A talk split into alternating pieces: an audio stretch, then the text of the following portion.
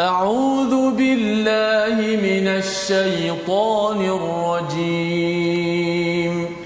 بسم الله الرحمن الرحيم. الحمد لله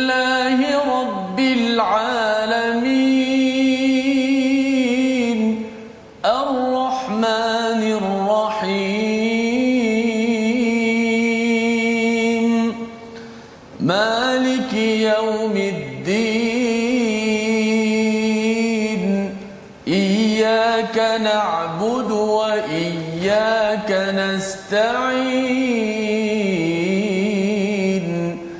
اهدنا الصراط المستقيم. صراط الذين أنعمت عليهم. غير المغضوب عليهم ولا الضالين.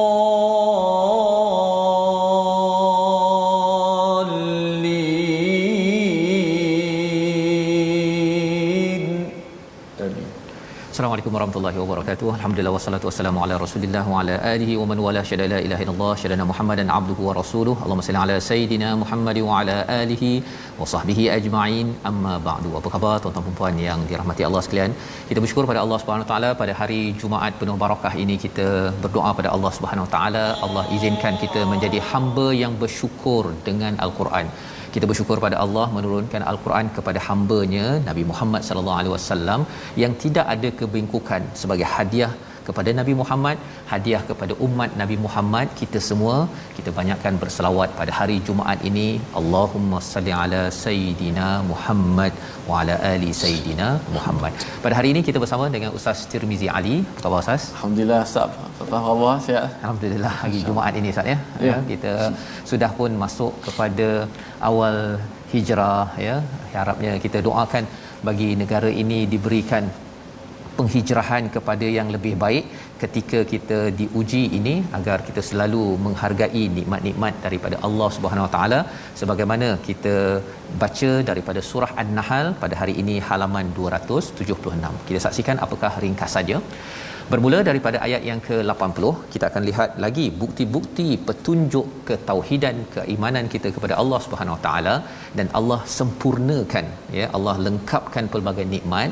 Inilah nama lain bagi surah An-Nahl, surah An-Ni'am. Anugerah ilahi ini adalah untuk satu tujuan yang kita akan baca ayat 80 hingga 83. Diikuti pada ayat 84 ancaman kepada orang yang mensyirikkan Allah Subhanahu Wa Taala, keadaan di hari kiamat, bagaimana kebangkitan bagi orang yang beriman, tidak beriman dan apakah azab dan juga balasan kepada mereka yang mendustakan kepada kepada pencipta pemberi nikmat yang sebenar-benarnya di atas muka bumi ini. Jadi insya-Allah sama-sama kita ingin baca ayat 80 hingga 83 uh, di peringkat awal ini. Kita mulakan dengan doa ringkas kita pagi ini. Subhanakala ilmalana illa ma 'allamtana innaka antal alimul hakim. Rabbi zidni ilma. Kita baca ayat 80 hingga 83 bersama Ustaz Tirmizi. Baik, terima kasih Fadil Ustaz Fazrul, penonton-penonton, sahabat-sahabat Al-Quran yang saya kasihi dan muliakan. Alhamdulillah, syukur pada Allah Subhanahu Wa Taala. Pada hari ini, hari Jumaat, sekali lagi kita bertemu untuk Al-Quran, untuk baca Al-Quran, untuk kita sama-sama memahami isi kandungan Al-Quran. Al-Quran satu nikmat yang sangat agung dah. Tetapi uh, bukan sekadar Al-Quran itu, di dalam ini isi kandungan tersebut ilmu-ilmu, uh, rahsia-rahsia uh, yang menjadi apa ni kejayaan bagi umat apabila sentiasa bersama dengan al-Quran dan sunnah Nabi sallallahu alaihi wasallam. Baik kita akan baca terlebih dahulu ayat 80 hingga 83.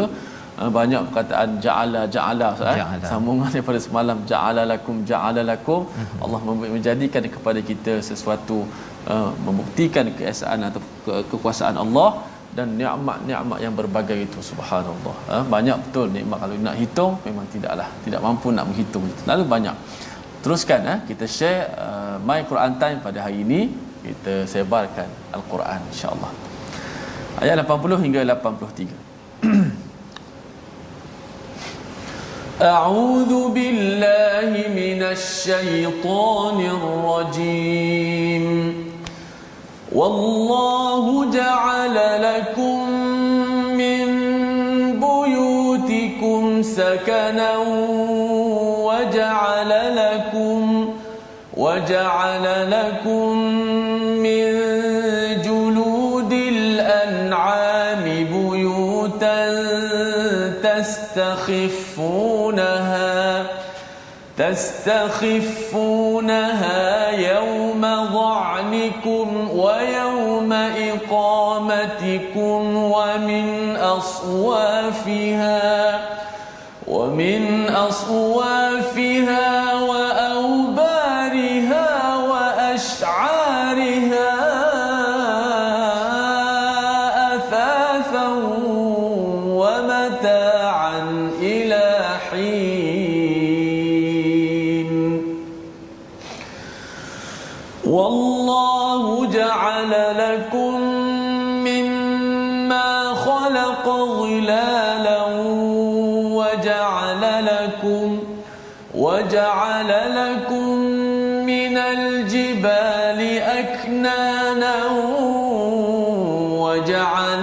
لكم سرابيل وجعل لكم سرابيل تقيكم الحر وسرابيل تقيكم بأسكم كذلك يتم نعمته عليكم لعلكم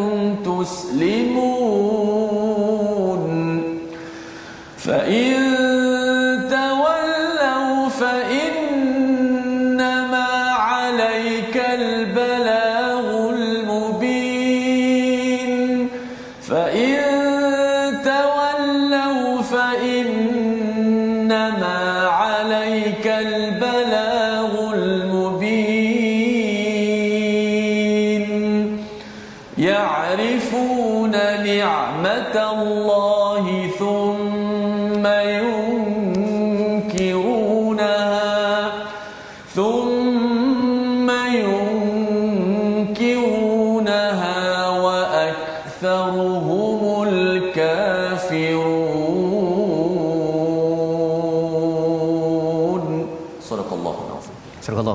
Gitulah bacaan ayat 80 hingga 83 daripada surah An-Nahl menyambung uh, semalam Ustaz ya kita hmm. melihat kepada perkataan ja'ala itu yeah. banyak disebutkan ya. Betul. Di dalam Al-Quran Allah menggunakan perkataan khalaqa dan Allah menggunakan perkataan ja'ala. Khalaqa ini Allah ciptakan, Allah nak menunjukkan kehebatan Allah Subhanahu Wa Taala menciptakan daripada kosong menjadi sesuatu tetapi bila Allah menggunakan perkataan ja'ala maksudnya Allah menjadikan dengan fungsi. Ha, itu yang kita kena faham ya. Bila Allah beritahu contohnya semalam kita melihat kepada pendengaran kepada penglihatan dan juga hati kita Allah kata waja'ala pada ayat yang ke-78. Itu maksudnya apa? Pendengaran itu Allah bukan ciptakan sia-sia ustaz ya. Allah ciptakan ada fungsi agar apa tashkurun agar kita makin bersyukur bila kita gunakan telinga kita mendengar kepada perkara-perkara sam'iyat kita dengar perkara-perkara kebaikan kita dengar ada orang yang susah yang kita ingin tolong ataupun kita dengar semalam ustaz saya dengar ada satu kisah uh, puan ini dia uh, menghadapi cabaran ketika pandemik ini mm-hmm. anak enam mm-hmm. dengan suami dan sampai satu masa tu mereka tak ada makanan apa sampai katakan dia kata suaminya terpaksa mencuri ingatkan curi beras besar ke apa sebagainya ustaz kan? Pasal dia tak tahu lagi ada gerobok makanan dan sebagainya. Dia curi Maggi sekeping dan satu biji telur. Makan 8 orang. 6 hmm. anak dan juga suami isteri. Bila kita dengar perkara begitu kita rasa ya Allah bersyukurnya kita ni ada makanan roti ke nasi tuan-tuan ya. Pada hari ini tuan-tuan mungkin makan apa ya di Facebook mungkin boleh letak sikit uh, menu hari ini bukan untuk tengok menu orang lain tetapi untuk kita beritahu pada Allah ya bahawa saya bersyukur sangat. Nah tuan-tuan tak payah nak makan Maggi letak telur sebiji kongsi 8 orang. Dan kalau tuan-tuanlah orang itu uh, nanti berhubunglah ustaz ya. Mungkin berhubung dengan uh, urus setia ke dekat uh, yayasan warisan umat ikhlas ke di TV Al Hijrah ke. Kita tidak akan rasa nak biarkan begitu saja ustaz ya. Sehingga kan ada seorang yang uh, yang yang telefon. Dia kata dia berkomunikasi dengan satu institusi. Terus saja institusi tersebut cuba untuk membantu keluarga tersebut. Nak ceritanya ada fungsi telinga kita kalau kita gunakan ke arah kebaikan, mata melihat kebesaran Allah Subhanahu Wa Taala dan juga hati kita perasaan kita yang ada ini perlu mengambil faedah ataupun pelajaran daripada apa yang kita baca, apa yang kita dengar daripada ayat-ayat Allah Subhanahu Wa Taala. Pada hari ini Allah membawakan pada kita ya pada ayat 80 ini wallahu ja'ala lakum min buyutikum. Allah menjadikan bagi kamu yang ada fungsi apa? iaitu Allah jadikan buyutikum sakana ya.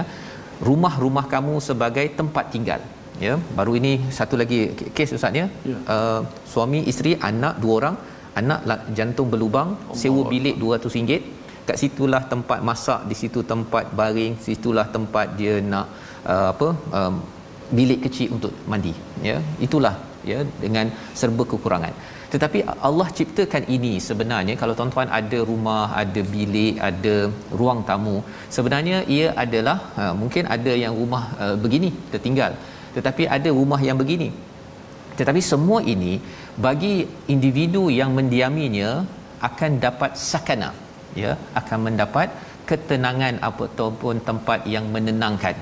Inilah dia boleh berada di laut berada di tepi gunung dan sebagainya. Allah ciptakan itu ya kalau katakan kita rasa macam ini rumah saya ya saya yang beli tapi hakikatnya Allah yang memberi ilham yang memberikan kemudahan untuk rumah kita masih lagi ada di situ ya kita tengok di Yan Kedah Ustaz ya. Hmm. ada yang rumah yang dah dia punya apa istilahnya lumpur itu bermeter-meter betul. Ya kerana apa? Kerana Allah nak hancurkan Allah boleh hancurkan. Itu yang pertama. Wa ja'ala lakum min juludil an'am. Allah menjadikan daripada kulit haiwan itu binatang ternak itu sebagai rumah. Nah ini kalau orang-orang di padang pasir mudah mereka bawa kulit uh, sebagai kemah okey yang ringan yaumal dhanikum ya dalam perjalanan kamu dan juga ketika bermukim. Ini bagi orang-orang di padang pasir dahulu dan juga masih lagi relevan pada zaman sekarang.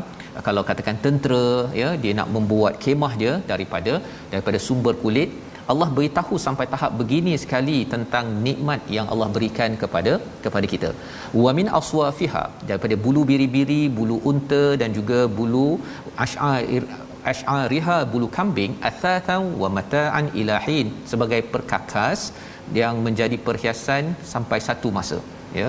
Jadi dia menjadi perkakas uh, dan juga kemudahan ustaznya Allah beritahu perkara ini pasal bila cakap tentang istilah athasan ini apa sahaja dia boleh jadi uh, sebagai sumber perhiasan perkakas perabot dalam uh, rumah kita. Contohnya uh, bulu biri-biri ustaz ya.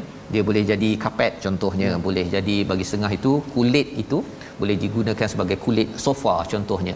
Allah beritahu ini digunakan untuk apa? Wa mata an ilahin sampai satu masa saja.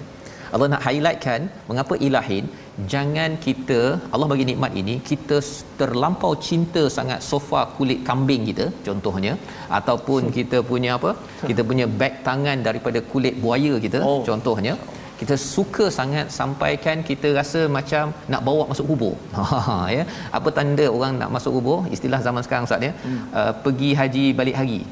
Kan? Nak kaya sangat sampai tak kisah pasal pasal halal haram untung rugi ataupun nak membantu orang orang lain.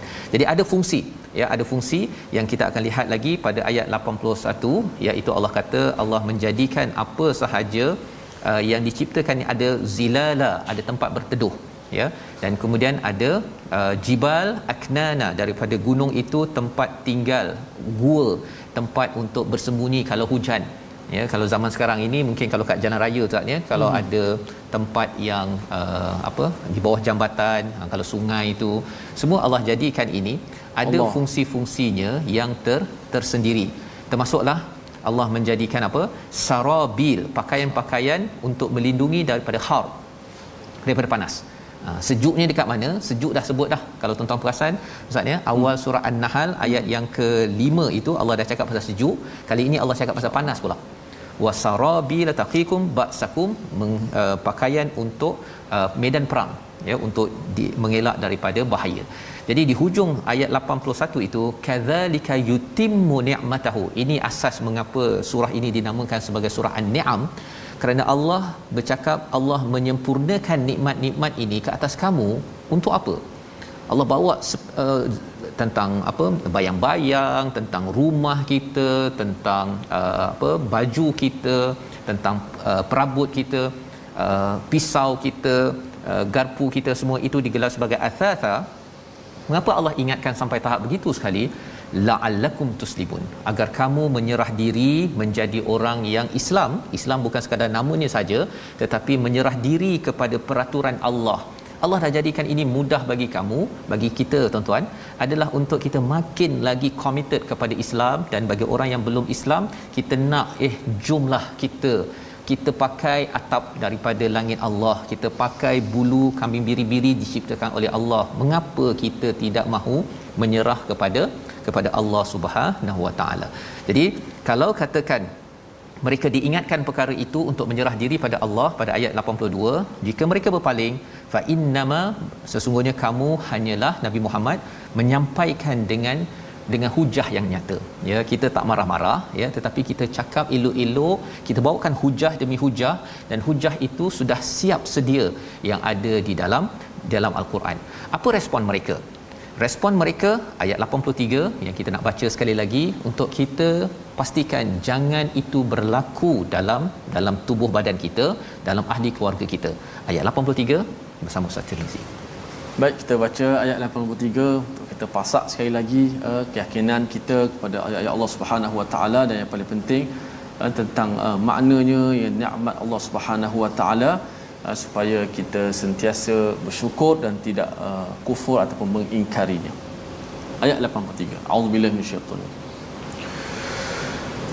يعرفون نعمة الله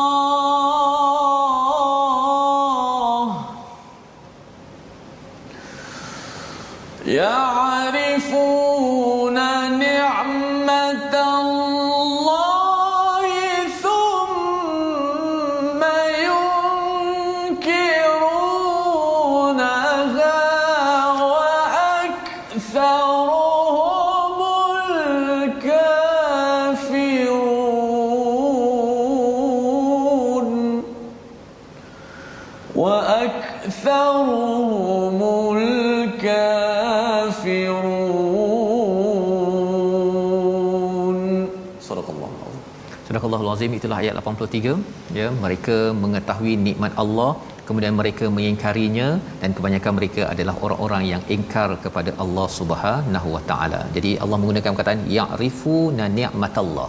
Mereka sentiasa ustaz ya. Betul. Sentiasa tahu tentang nikmat Allah dan menarik di sini nikmat di dija dengan ta marbutah ke ta buka ustaz? Dah terbuka. Ta terbuka maksudnya nikmat yang sikit ke ataupun nikmat yang banyak panjang yang kita dah belajar sebelum ini kalau tamar butah itu nikmat yang panjang sampai akhirat. Tetapi apa yang berlaku kepada mereka pasal mereka ini diberi nikmat sama macam kita juga ustaz ya. Hmm. tetapi bagi orang yang ingkar thumma yunkirunaha mereka mengingkari perkara tersebut maka ta di situ adalah ta yang tertutup. Mereka yang memutuskan nikmat yang Allah tawarkan mereka sampai akhirat. Ha, ada orang kata saya nak bagi awak ni gaji sampai awak pencen sampai 60 tahun tetapi kalau ada seorang dia cakap eh saya tak nak saya nak gaji sampai umur saya 50 tahun saja. Orang itu adalah orang yang yang tidak mengambil peluang tawaran yang diberikan. Ya dia kata ingkar dia hmm, tak nak tak nak tak nak. Saya nak sampai 50 tahun. Yang lain tu saya cari sendiri. Ini adalah mesej yang diberikan oleh siapa? Oleh orang-orang yang Allah nyatakan sebagai wa aktsaruhumul kafirun kebanyakannya adalah orang-orang yang kufur kepada Allah Subhanahu Wa Taala. Jadi inilah pelajaran yang kita ingin ambil. Kita tidak mahu jadi orang yang tahu tahu nikmat Allah tetapi kita ingkar kepadanya. Macam mana ia berlaku apabila Allah menyeru kita untuk tuslimun agar menyerah diri kepada Allah Subhanahu Wa Taala. Jadi ini perkara yang kita tengok Ustaz ya di Betul. Facebook kita ada komentar ada yang kata masak daging kurma hari ini. Allah. Ada lagi nikmat-nikmat lain tu. Macam-macam yang ada itu sebenarnya bila kita dapat senaraikan itu sebenarnya tuan-tuan ya sebenarnya kita amat bersyukur dan kita doakan kepada sahabat kita tadi Betul. yang Maggi dengan telur Berapa sebiji itu bagi bagi 8 Allah 6 anak ada ya? sahabat-sahabat tanya kat mana lah ya dekat uh, Johor Johor kat Johor ya. Jadi kepada orang-orang Johor bukan sekadar orang Johor kepada seluruh yang mengikuti My Quran Time kalau tuan-tuan jangan tengok pada Johor ya sebenarnya ada saja di tempat-tempat kita mungkin kita harap sebagai orang yang tuslimun ini yang menyerah diri kepada Allah SWT salah satunya ialah kita cuba membantu sesama kita cari ya cari qaryah kita siapa yang memerlukan Ustaz. Kadang-kadang Ustaz memang Allah Taala sengaja datangkan orang-orang begini betul supaya kita di sekeliling membantu tidak kira betul. di mana saja Ustaz. Ya. Bukannya kufur kepada nikmat ataupun kita merasakan bahawa ini adalah saya punya ya. Dia kalau pergi hotel Ustaz ya. Mm-hmm. Kita kalau pergi hotel cantik macam mana pun setting hotel tu kita kena ingat bahawa lepas ni nak check out Ha. Jangan rosakkan. jangan rosakkan satu dan nak check out ha. dan jangan pula bawa perabotnya bawa ha. balik rumah kan kena charge nanti kena charge nanti ya jadi sama kita berada di dunia ini kita bukan nak bawa segalanya masuk ke kubur pergi Betul. ke akhirat jadi tuan-tuan gunakan apa yang kita ada ini untuk membantu rakan-rakan kita yang berada di sekitar ya. Dan tuan-tuan mungkin pernah melihat kepada program Soul Fitness Clinic pada waktu petang Ustaz ya. Setiap hari Isnin, Rabu dan juga Jumaat.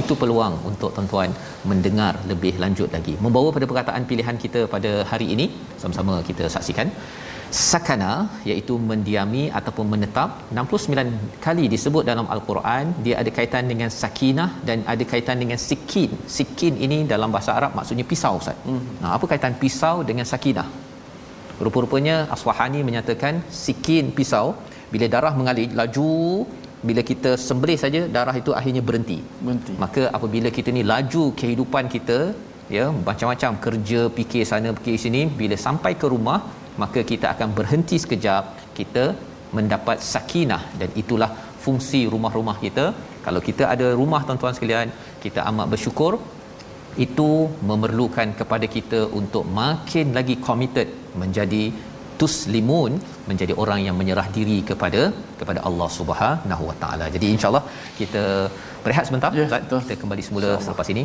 my Quran time baca faham amal insyaallah. Insyaallah.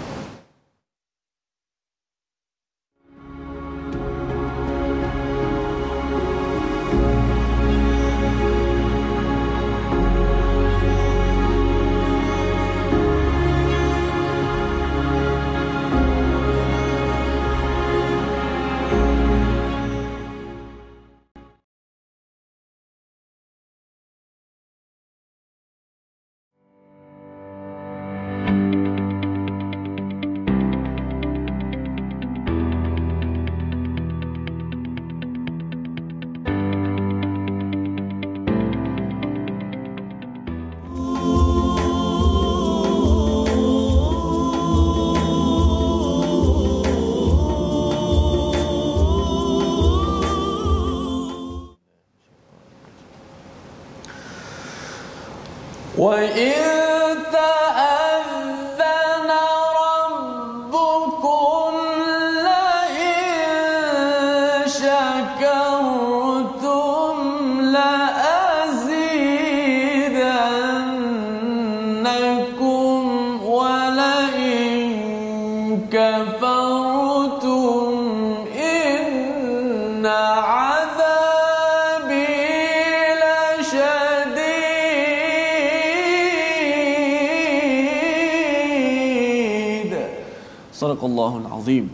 Dan ingatlah ketika Tuhan berfirman memberitahu sesungguhnya barang siapa yang bersyukur sudah pasti aku akan tambahi nikmatku ke atas kamu dan jika kamu kufur ingkar ingatlah sesungguhnya azabku amatlah pedih.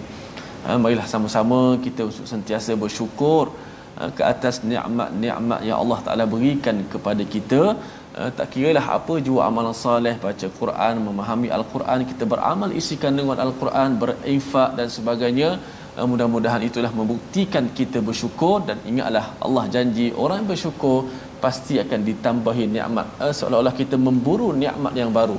Tapi kalau kita kufur kata para ulama seolah kita ingin membiarkan nikmat yang ada di sisi kita ni pergi daripada kita semua. Mudah-mudahan kita menjadi orang-orang yang bersyukur sebagaimana ini janji Allah Subhanahu Wa Taala. Yang pasti dah uh, Allah Taala lah yang paling tepati janjinya. Baik, terima kasih pada semua sahabat-sahabat Al-Quran. Terus menonton My Quran Time baca faham amal sedikit perkongsian ilmu tajwid pada hari ini. Berkenaan dengan uh, peringatan tambahan mad lazim kalimi musaqqal.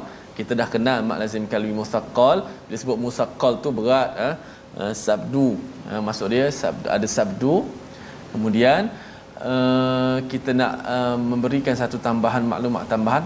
Jika mad lazim kalimi musaqqal berlaku pada huruf uh, selepas huruf mad itu uh, huruf yang bertemu uh, huruf yang mati yang asli itu adalah huruf nun ataupun mim. Ha, kena hati-hati. Hendaklah dibaca dengan memanjangkan gunnah maknanya selepas kita panjangkan enam harakat tu dah kofur dah. Mak lazim kalimi mesti enam harakat. Kemudian jumpa dengan nun yang bersabdu ataupun mim bersabdu seperti mana contoh dalam slide kita ini kita kena panjangkan runnah seperti biasa. Contoh. Wala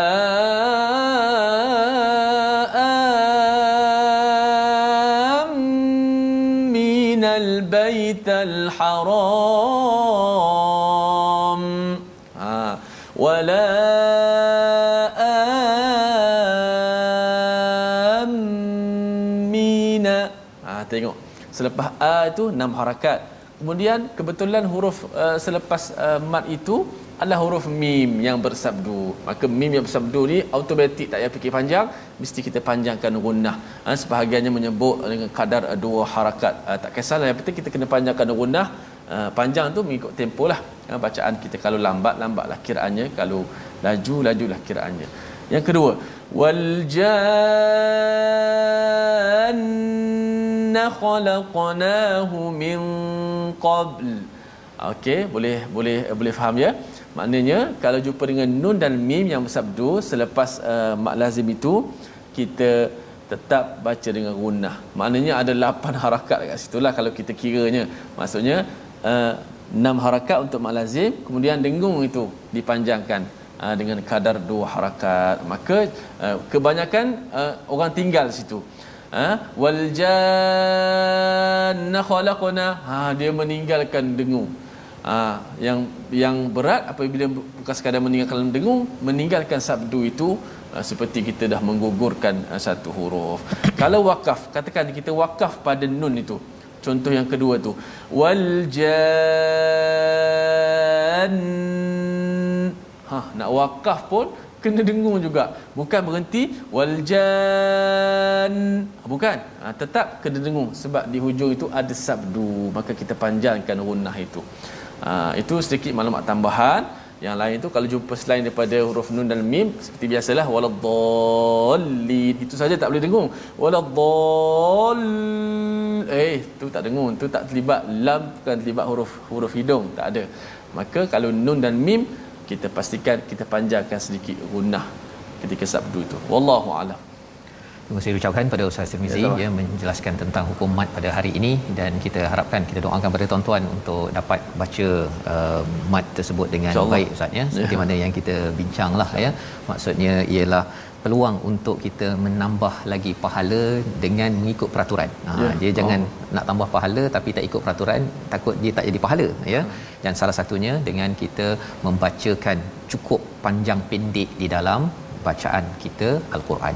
Baik, kita ingin menyambung kepada ayat yang ke-84 ya sehingga ayat yang ke-87 sambungan bila Allah menyatakan ni'mata tuan-tuan perasan ta itu terbuka maksudnya ada orang yang ditawarkan nikmat tetapi dia ingkar. Dia tidak mahu nikmat itu uh, berpanjangan sampai ke akhirat. Dia hanya ingin nikmat yang sekejap sahaja di atas muka bumi ini. Apa tandanya? Mereka bukan tuslimun mereka bukan menyerah diri kepada peraturan Allah menjadi Islam tetapi mereka menjadi kafirun. Ada kaitan dengan apa yang kita dah baca semalam tapi kita baca dahulu. Apakah yang berlaku di akhirat? Maksudnya di dunia dah dapat nikmat.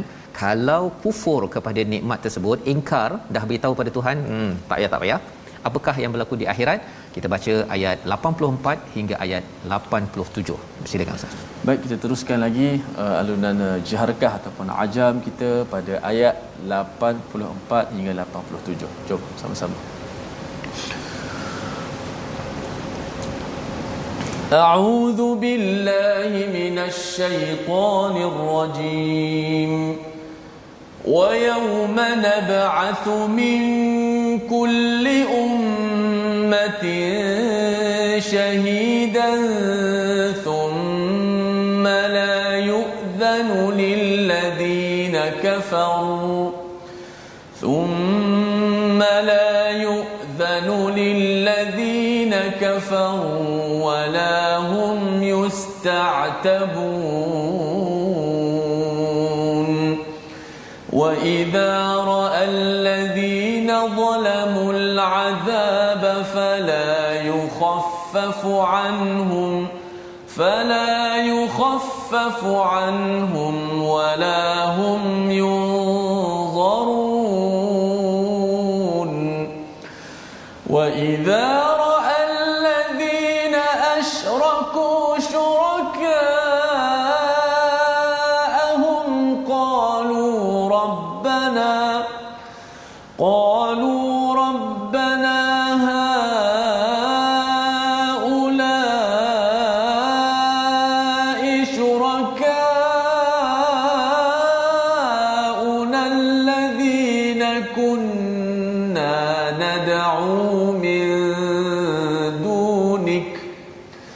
فألقوا إليهم القول إنهم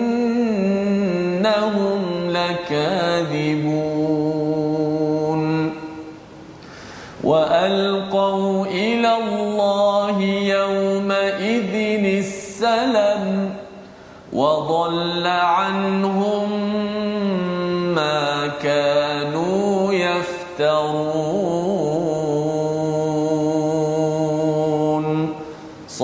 sadaqallahul azim. Surah Al-Azim gitulah bacaan ayat 84 hingga 87 menyambung saja Allah membawakan terus kepada alam akhirat. Ha, menarik kan? Mula-mula di alam dunia daripada ayat 80 hingga ayat yang ke 82 dan kemudian bila ada perkataan nikmat yang ta ta yang terbuka itu maksudnya mereka kata hmm, tak nak. Maka Allah terus bawa kepada hari akhirat yauma nab'atsu. Wa yauma nab'atsu pada hari kami kami bangkitkan kepada semua umat syahida ada saksi. Kemudian apakah yang berlaku kepada orang yang kafir? La yu'dhanu lil ladzina kafaru. Tidak dibenarkan kepada orang-orang yang kafir itu ya untuk mereka ini bercakap. Walahum yastaqtabun. Iaitu mereka tidak boleh meminta maaf. Dua perkara.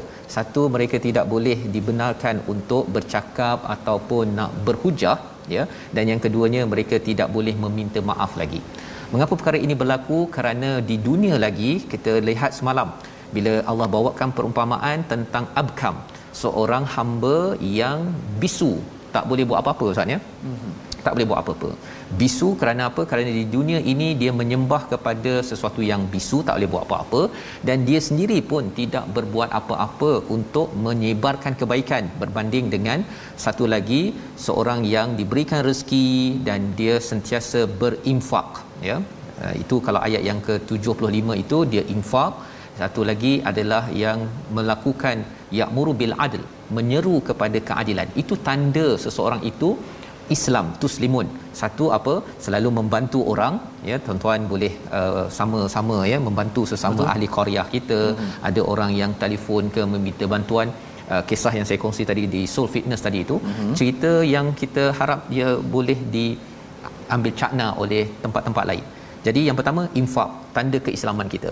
Yang keduanya ialah ya'muru bil adl yang kita baca semalam ayat 80 ataupun 76 tetapi bila kita lihat kembali orang yang kafir itu mereka itu tidak dibenarkan lagi berhujah dan mereka tak boleh minta maaf dah. Nah minta maaf ya ya yes apa you start tabun ini macam kalau ambil exam ustaz ya. Mm-hmm. pelajar tu tidak belajar kadang-kadang datang kelas tak datang kelas sekali dapat E.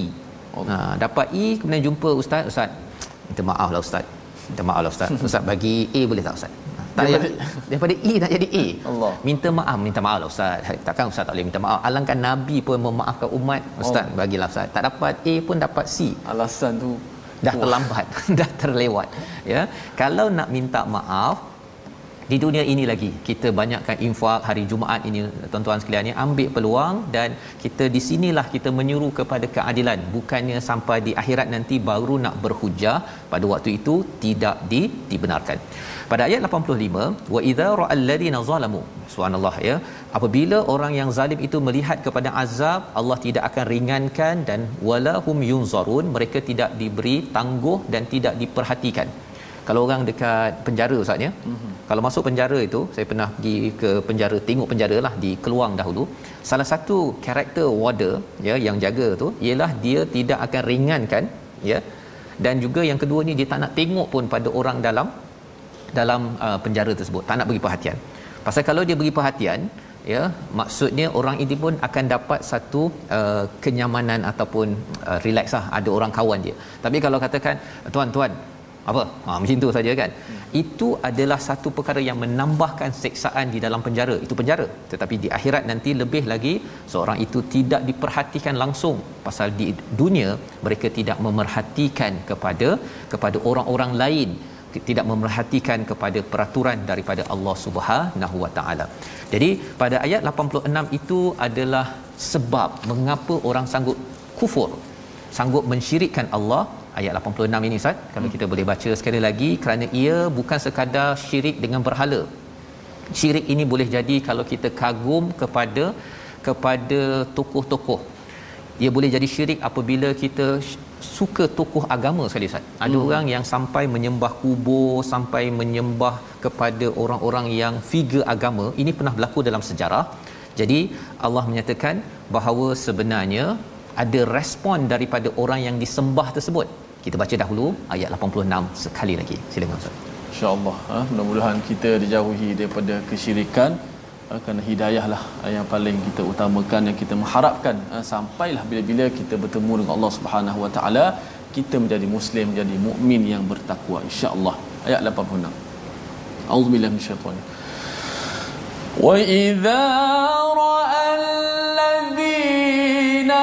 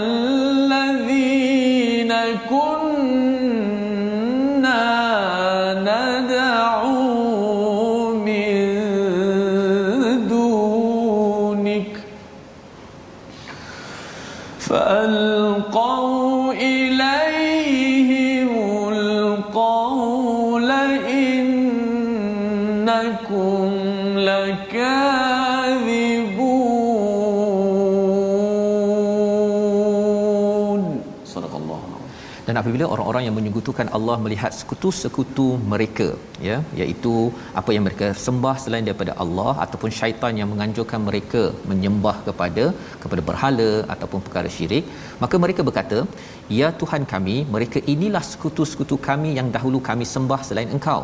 Lalu sekutu mereka menyatakan pada mereka kamu ini pendusta. Rupa-rupanya ustaz ya yang idolakan seseorang dia kagum malah uh, dalam sejarah mengkagumi tokoh agama ya. ya yang itu yang kita doakan tuan-tuan sekalian kita ada ustaz ada pengajar kita jangan menyembah kepada ustaz ataupun pengajar tersebut ya sampaikan dibuatkan uh, upacara-upacara sampaikan dulu dia buat uh, tugu ustaz Hmm. Ha, tugu me, asal, pasal uh, yang si ulama tu dah meninggal, ya tokoh agama tu dah meninggal, dia buatkan satu peringatan.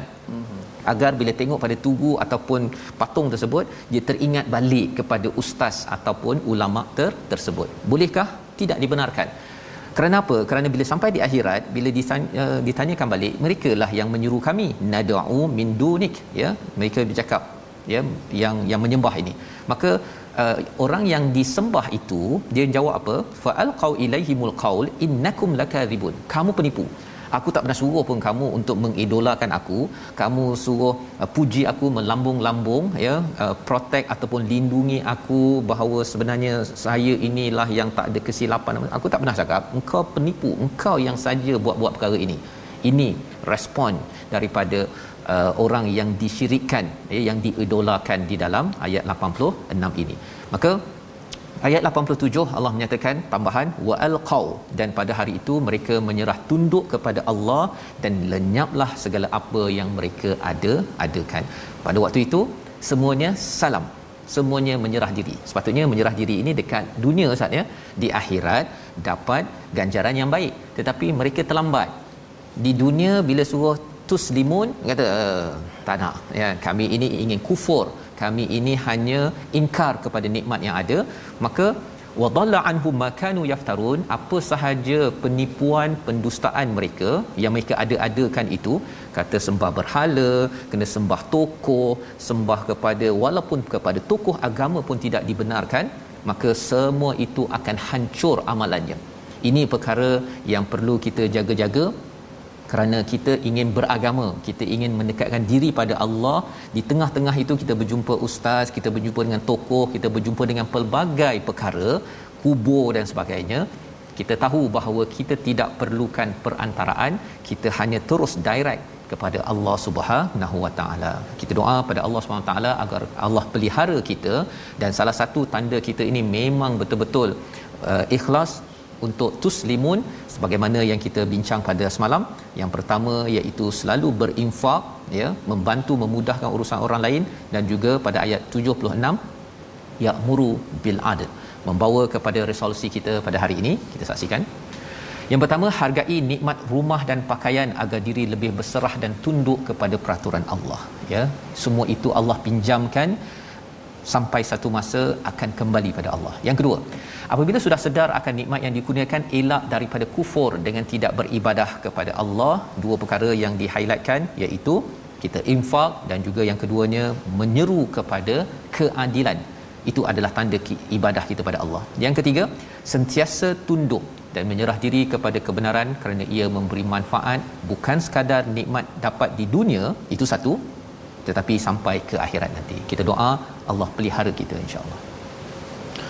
Bismillahirrahmanirrahim. Alhamdulillahirabbil alamin wassalatu wassalamu ala asyrafil anbiya'i wal mursalin wa ala alihi wa sahbihi ajma'in. Ya Allah ya Tuhan kami jadikanlah kami di kalangan orang-orang yang sentiasa bersyukur ya Allah. Ya Allah jadikanlah kami orang-orang yang sentiasa bersyukur kepadamu ya Allah terhadap nikmat-nikmat yang telah banyak Engkau berikan kepada kami ya Allah. Ya Allah tambahkanlah nikmat kepada kami. Ya Allah jauhkanlah kami daripada kelalaian dunia ini Ya Allah. Ya Allah berikanlah kekuatan kepada kami untuk terus kami istiqamah dengan Al-Quran Ya Allah. Janganlah pernah kami tinggalkan Al-Quran Ya Allah. Kami yakin Al-Quran lah penyelamat kami Ya Allah Ya Allah ya Tuhan kami jauhkanlah kami daripada kesyirikan ya Allah. Ya Allah selamatkanlah kami daripada kesyirikan ya Allah. Ya Allah sentiasa berikan kepada kami hidayah ya Allah yang berpanjangan ya Allah. Ya Allah Tuhan kami berikanlah kepada kami sikap yang sederhana dalam segala sesuatu ya Allah. Ya Allah berikanlah sikap wasatiyah dalam diri kami Ya Allah. Kami beriman kepadamu Ya Allah. Kami menyembahmu Ya Allah. Engkaulah Tuhan kami Ya Allah. Kami adalah hamba-hambamu Ya Allah Wassalamualaikum warahmatullahi wabarakatuh. سيدنا محمد وعلى Amin ya rabbal alamin. Moga-moga Allah mengabulkan doa kita pada hari Jumaat penuh barakah ini agar kita sentiasa menyerah diri kepada Allah, ikhlas, tidak mensyirikkan Allah. Inilah yang kita ingin bina budaya menyerah diri dengan ikhlas, bukannya mengangkat manusia tetapi mengangkat Allah yang Maha Tinggi dalam tabung gerakan al-Quran peluang tuan-tuan untuk sama-sama kita menyumbang dan kita pergunakan peluang hari Jumaat ini lebihkan sumbangan ini sama ada dengan tabung ini ataupun tuan-tuan mencari kawan-kawan qaryah yang memerlukan ya. Kita tersilap bagi lebih tak apa berbanding dengan kita tak bagi dan ada kawan kita yang makan Maggi berlaukkan telur sebiji untuk 8 8 orang. Kita harapkan ianya tidak berlaku dalam qaryah kita kita cari cari peluang untuk beramal pada pada Muharram pada hari Jumaat penuh barakah ini. Insyaallah kita bertemu lagi pada siri ulangan pada malam ini jam 10 malam dan pagi esok pada jam 6 pagi ustaz ya? 6 pagi insyaallah. Dan insyaallah besok kita akan mengulang kaji apa yang telah kita belajar 6 halaman. Moga-moga Allah terima dan jaga keselamatan bagi tuan-tuan yang sudah mendaftar vaksin teruskan ya jaga SOP kita doakan negara ini Allah pelihara kembalikan semula keamanan dan ke kesejahteraan. Kita kembali semula bertemu my Quran time baca faham amal insyaallah. Assalamualaikum